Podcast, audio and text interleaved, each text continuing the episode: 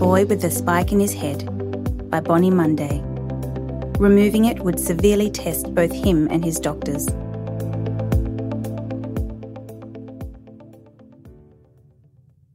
Xavier Cunningham was having great fun that warm Saturday afternoon in September 2018 with his friends Silas and Gavin. Bubbly and energetic, the slim, sandy haired 10 year old with blue eyes was a big fan of the video game Fortnite, but nothing beat running around outside, playing Nerf gun wars in the garden behind his house in Harrisonville, Missouri. For a while, Xavier and his two friends played with a stainless steel meat skewer they'd found, chucking it into the ground like a spear. At 43 centimetres long and more than half centimetre thick, the square edged skewer was used to cook chicken or other meat on a rotisserie. One end had four sharp prongs attached. They ditched the metal skewer near a neighbour's treehouse, sticking it in the ground with the four prongs anchoring it. After getting the neighbour's permission, they climbed the three metre ladder. Up top, a few yellow jacket wasps buzzed around. If we don't bother them, they won't bother us, said Xavier. They took shelter in the treehouse's small hut, but the boys hadn't seen the large wasp nest wrapped around part of the treehouse. Soon the yellow jackets were coming at the panicked boys thick and fast, like a dense black cloud. Silas was so scared he knelt in the corner and started praying. I'll get my mum, Xavier said, but now he stared, frightened, at the treehouse ladder, which was covered in a seething mass of angry wasps. This is going to hurt, he thought. The stings were painful as he grasped each rung, going as carefully but as quickly as he could. When he was about halfway down, a wasp painfully stung the thin skin of a knuckle on his left hand and as he swatted at it with his right, he lost his balance and fell, face down. Just before breaking his fall with his arms, he felt a sting just under his left eye. Was that a wasp? Then he realized he'd landed on the metal skewer, and about 15 centimetres of it was buried in his head. Screaming, he got up and ran towards home 15 metres away.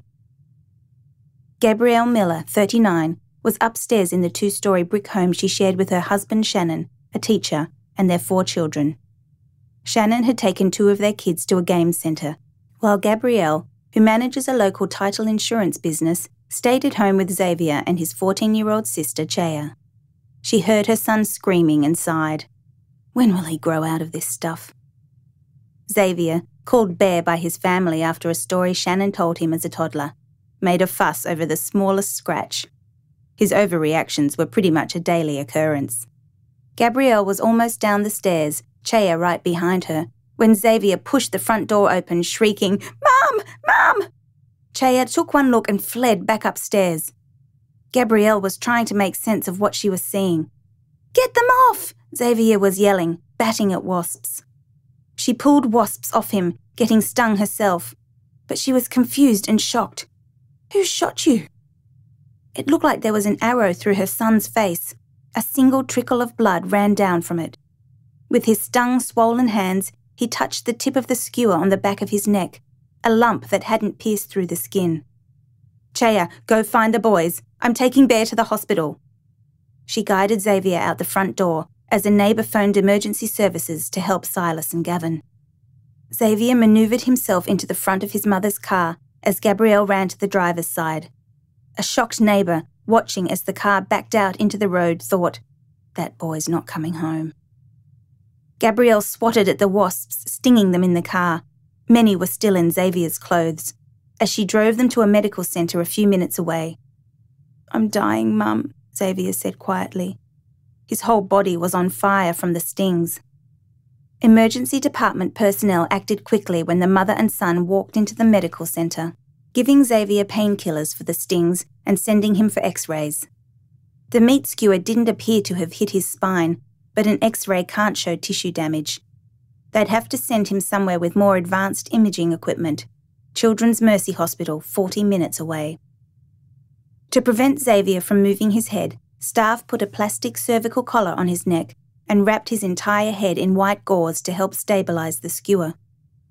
The only thing left exposed, besides it and its four sharp prongs, caked with mud from where they'd been stuck in the ground, was his mouth. Ambulance personnel also tied the boy's hands down so he wouldn't be tempted to grab at the skewer. But they needn't have worried. Something told Xavier that was a bad idea. Dr. Jeong Hyun, the paediatric surgeon working at Children's Mercy that afternoon, couldn't believe his eyes when Xavier was rolled in about 4 pm. That thing is huge, he thought. In the trauma bay, he introduced himself to Xavier and told him, We're going to see what we can do about this. Through the hole in the gauze at his mouth, Xavier said quietly, OK. Dr. Hyun had him wiggle his toes and fingers. He was relieved Xavier was so responsive physically and mentally. It meant it was likely neither his spine nor brain had been hit. Dr. Hyun ordered a tetanus shot and painkillers. He also ordered antibiotics. It was likely some of that mud was inside the boy's head. Now Dr. Hyun wanted to quickly understand whether the skewer had pierced one of his vital blood vessels.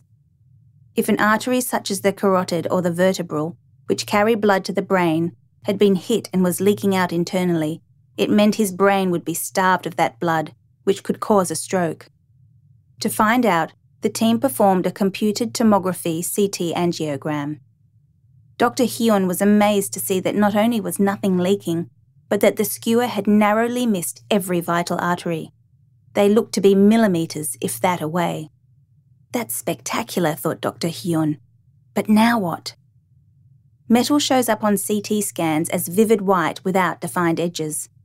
If the skewer had any kind of bend, a sharp edge or a gap, then pulling it out now would be rolling the dice, as it could catch on an artery and rip it open. The only way to get a clear picture of the skewer was with biplane angiography, a set of equipment that gives doctors a crystal clear, three dimensional view inside the vascular system. It was highly specialised equipment that only some adult hospitals had. Children's Mercy did not have it, since vascular problems are so rare in kids. But the University of Kansas Hospital, just five kilometres away, had a biplane angiography suite. It was now 7:30 p.m. Xavier had been impaled for six hours. Dr. Koji Ebersole, 43, an endovascular neurosurgeon at the University of Kansas Medical Center, was playing tennis when he took a call from a doctor on duty at KU Hospital. Dr. Ebersole looked at the photograph the doctor sent. Whoa, he thought. He'd never seen anything like it. The poor boy was lying on a gurney with a huge spike sticking more than 20 centimetres out of his face. How deep is that thing? And how is this kid even alive? Dr. Ebersole knew they'd need to get him into the angiography suite as soon as they could, but first he needed a plan. He was the best trained neurosurgeon for more than 200 kilometres, but there was nothing in the medical textbooks that could help with this one. He headed home to make some phone calls. Meanwhile, his colleague at KU Hospital, Dr. Kiran Kakarala, 39, an ear, nose, and throat specialist, was at home when he took a call from Dr. Valerie Wood, an ENT he had trained. You're not going to believe this, she said. I'm sending you an x ray right now. Dr. Kakarala sucked in his breath when he saw the image from the medical centre showing the side view of Xavier's head with the skewer angled downwards in it. His first thought was that the odds were against the boy. How can someone live through an impalement like that? Yet he was alive, which told Dr. Kakarala they had a chance of removing it. But how? If it hadn't damaged any key vessels yet, it could easily uncork something on its way out. That could mean death or permanent mental and physical damage. For the next couple of hours, Doctors Ebersole and Kakarala consulted with various specialists by phone. They knew they needed to see exactly what the skewer had damaged, or still could damage, and then remove it while carefully monitoring its exit. Using the angiography suite required a team of 15 to 20 medical staff. It would be tough to get the right people together so late on a Saturday evening. Plus, they'd have a better chance of saving the boy if they were well rested. But could the boy wait until morning? For now he was stable physically, but what about mentally? What if he panicked, grabbing at the skewer? That would force their hand before they were prepared. Everything depended on his state of mind. Dr. Ebersole asked the doctors in paediatric ICU, where Xavier and his family waited, to talk to them and gauge whether he was brave enough to hold on. When Dr. Ebersole heard back from the hospital at 11:30, he made his final call of the evening. We can wait until tomorrow morning, he told a relieved Dr. Kakarala. The boy is on board. It was late now, almost midnight, and Xavier's ICU room was dim. He'd just told doctors and his parents he could stay calm a few more hours. He understood that his life depended on him not trying to pull out the skewer. He remembered a scene from the movie Black Panther, which the whole family had gone to see. At the end, the hero, T'Challa, impales the villain, Killmonger, with a spear through the chest. Killmonger declares he's ready to die, pulls the spear out, and collapses dead. During the drive home that night, Xavier asked about that scene, which had confused him. So he died because he pulled out the spear? Yes, his mother said. If you're ever stabbed with something sharp, leave it be and get help. Go to sleep, Bear, his mum told him now, holding his hand as she had almost non stop since the accident. His head was still wrapped in gauze. The four pronged end of the skewer was still caked in mud. Everyone had been afraid to try to clean it, lest it jiggle the skewer and cause injury. They could only give him painkillers, which made him sleepy but not sedation. That could cause the tongue to collapse, suffocating him. When you wake up in the morning, this thing will be out, a nurse told him. Gabrielle and Shannon knew they wouldn't be sleeping that night, but they hoped their son would. Unfortunately, he slept off and on. Each time he woke up, he asked, Is it out yet? No, not yet, sweetie, Gabrielle would have to say, her heart wrenching. Xavier cried softly each time he heard this. Then he would ask them to play his favourite Cory Asbury spiritual song, Reckless Love. It was dawn when nurses removed the gauze from his head in preparation for surgery. For the first time since they'd arrived at the hospital some 15 hours earlier, Gabrielle was able to look into Xavier's blue eyes. She was overwhelmed with love as she and her son connected. You're the strongest person I know, she told him, her eyes brimming with tears. Xavier replied that his football coach had told him, Be the hammer, not the nail. The biggest problem is that barbed end, Dr. Ebersole told the team assembled at 8.30am in the angiography suite. He pointed to a computer screen. The image on it was an x-ray they already had, which showed the skewer had a notch in the shaft near the point. If they pulled the skewer out the way it went in, the notched tip could rip an artery open. So, do we push it through? Dr. Ebersole wondered aloud. It wasn't the first time he'd had to be very creative. Once he'd had to seal a blood vessel in the brain of a three week old baby with medical superglue because it was in a spot that surgery couldn't reach. Now, they talked through the idea of pushing the skewer through the back of Xavier's head to expose the notched end and cut it off before pulling it back out through the front. They decided against it. Breaking the end off the metal skewer would take a lot of force. The movement this would create, they'd likely have to use a surgical crowbar or orthopedic slap hammer, could cause arteries to break. Even if they successfully broke off the tip, the new edges might not be smooth, and a bristly edge could slice something on its way out. They'd have to pull it out the way it went in. One floor below, Dr. Kakarala was with the anaesthetists, putting a breathing tube into Xavier so he could be anaesthetised. The skewer had gone through his jaw muscles, and Xavier couldn't open his mouth widely enough to insert a tube, so the doctors would thread it through his nasal passage and down his throat. I'm sorry, but this is going to hurt, Dr. Kakarala explained gently. Okay, Xavier replied. They numbed his nasal passages and started the procedure. Xavier didn't complain, even when they struggled to get it around the sharp corner at the top of the nasal passage. You're doing great, He's a real trooper, Dr. Kakarala thought. It took about 40 minutes. Finally, Xavier could be put under, and they'd get a look inside his head. Xavier was wheeled to the angiography suite about 10 a.m. Meanwhile, his family and many friends were in the waiting room.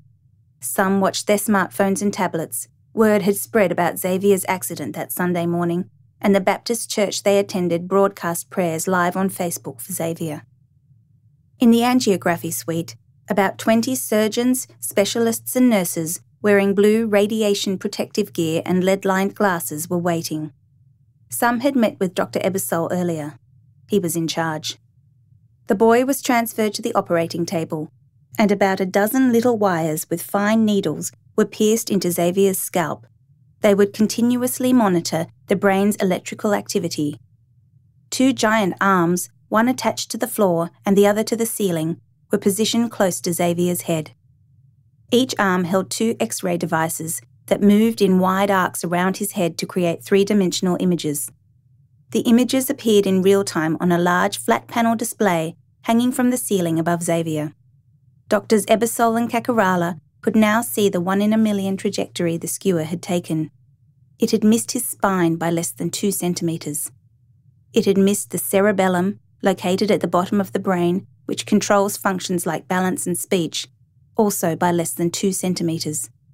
It had punctured the carotid sheath, which contained his hypoglossal nerve, and vagus nerve, which controlled tongue function, swallow reflex, and voice box, but didn't appear to have damaged them. Also in the carotid sheath is the jugular vein.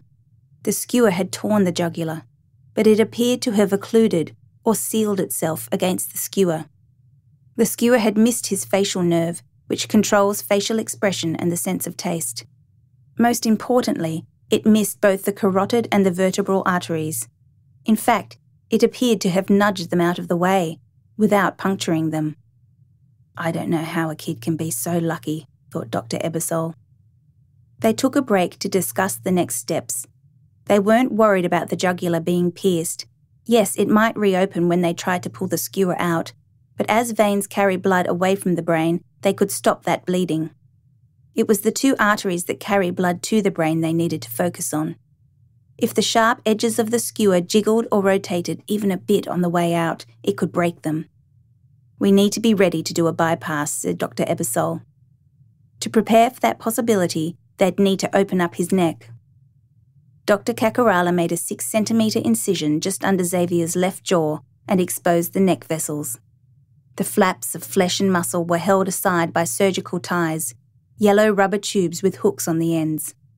Then he tied one blue rubber band, vessel loops, around each of the jugular, vertebral, and carotid vessels. He was ready to cinch the loops if one started bleeding.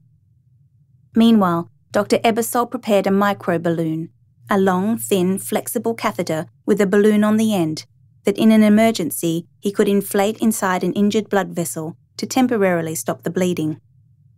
He threaded a second catheter into Xavier's femoral artery in his left leg, up past the iliac arteries in his pelvis, into the aorta, through his abdomen, then straight up towards the neck to his vertebral artery. This catheter was for shooting contrast dye into the boy's vessels constantly as the skewer was being pulled out, so the team could see if any vessels leaked blood. The team was now as ready as they'd ever be. Dr. Ebersole was standing beside Xavier's midsection, closest to the imaging monitor so he could watch as the skewer came out. Dr. Kakarala was up near the neck, where he'd have to constantly stoop to watch through the surgical magnification glasses he wore the exposed vessels and be ready to pull those loops. Now they had a view of things from inside and outside. Chief Resident Dr. Jeremy Peterson, a burly 32 year old, was standing near the boy's head. He had already removed the mud caked prongs that were screwed on with two wing nuts. Though nobody had discussed up to that point who was actually going to attempt to pull out the skewer, there was no rulebook for this situation. Dr. Peterson thought it might fall to him as he was training under Dr. Ebersole. And Dr. Ebersole had faith in him.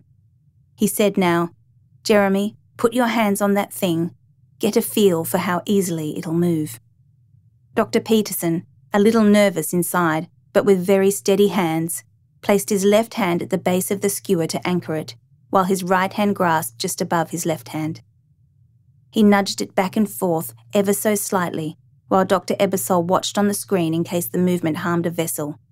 It barely moved. It feels pretty solid, Dr. Peterson said. OK, let's go, said Dr. Ebersole. He'd be the eyes, watching the monitor constantly and shooting contrast dye, while Dr. Peterson would have the feel of the thing as he worked on getting it out. He'd have to do it slowly, strongly, yet smoothly, mostly from his right arm, while being careful that his left base hand didn't exert too much pressure because it was literally on Xavier's eye. Dr. Kakarala had one hand on Xavier's face to help steady his head. Dr. Peterson decided to squeeze with his right hand while simultaneously pulling up with the same hand in small increments from the bottom, as if squeezing toothpaste towards the top of a tube. The skewer was surprisingly hard to budge, It took all the strength in Dr. Peterson's right arm. Then it did move about a couple of centimetres and stopped. It feels stuck on something. OK, hands off, ordered Dr. Ebersole. Dr. Peterson carefully let go of the skewer and took a half step back, while Dr. Ebersole enhanced the view and asked the electrical technician, How are the signals? Stable, was the reply. The clearer picture showed that it wasn't stuck on a vessel. It looked like it was hung up on a neck ligament, not a danger. But the skewer was now so close to the vertebral artery that it was bending it. Jeremy, I need a new vector. Angle it a little towards you. This would move the skewer away from the artery. Dr. Peterson did as asked, and Dr. Ebersole started shooting more dye while watching the monitor. Looks like it'll clear that now, Dr. Ebersole thought. OK, go again, he told Dr. Peterson. It worked. Dr. Ebersole watched the tip of the skewer safely past the vertebral artery. Clear, said Dr. Ebersole. Hands off. Now, Dr. Ebersole had to remove the catheter docked in the vertebral artery at the neck and navigate it into the carotid artery so that when the skewer got to that stage, he could shoot dye into it and watch. That done, it was time for Dr. Peterson to start pulling again. It's sliding pretty easy now, said Dr. Peterson. Yet he continued to pull it very slowly, especially as it passed the jugular. Would it pull open the seal that had formed? It didn't. The jugular had healed itself. Then finally, the last hurdle, the carotid artery. The rod passed it smoothly too, and suddenly it was out. Dr. Peterson quickly put his finger in the hole in case blood started gushing out. It didn't. A cheer went up from many in the room, but not from Doctors Kakarala, Ebersole, or Peterson. It was out, but had it uncorked anything? The next minutes were tense as they watched the monitor for bleeding and waited to see if the brain's electrical signals changed. They were relieved to see there was no brain bleeding and the signals remained steady. They still wouldn't relax until Xavier was conscious and they could know he was definitely unscathed. But for today they were done. It appeared that the boy was out of danger. It was 3 pm when Dr. Ebersole, looking elated, came into the waiting room and told Xavier's parents simply, It's out. He's okay. It was the happiest moment of their lives. There were no complications, Dr. Ebersole told them. It's one in a million. It missed everything important on the way in, and we got it out without any damage. I'll never see this again. When Xavier came out of the anaesthesia a short time later, a Spider Man band aid covering the wound on his face and with stitches along his neck, he asked, Is it out? Yes, it's out, his parents told him. His eyes filled with tears as he looked out the window. That sunshine, it's so beautiful. These days, when Xavier gets a scrape or has a mishap, instead of going straight to a 10 on the pain scale like he used to, he'll look at his mother calmly and say, This hurts pretty bad. Is it skewer bad? Gabrielle will ask. And Xavier will laugh. Crisis over. The only evidence of the skewer is a tiny bump beside his nose and some numbness on the left side of his face. He's doing well in school, plays football, and wants to be a doctor someday. He's still friends with Gavin and Silas, who were rescued from the wasps by emergency personnel who aimed their hoses at the swarm. Gavin ended up with 150 stings, while Silas had just one on his arm, and that entire arm swelled from an allergy he hadn't known about. He, too, was lucky to be alive.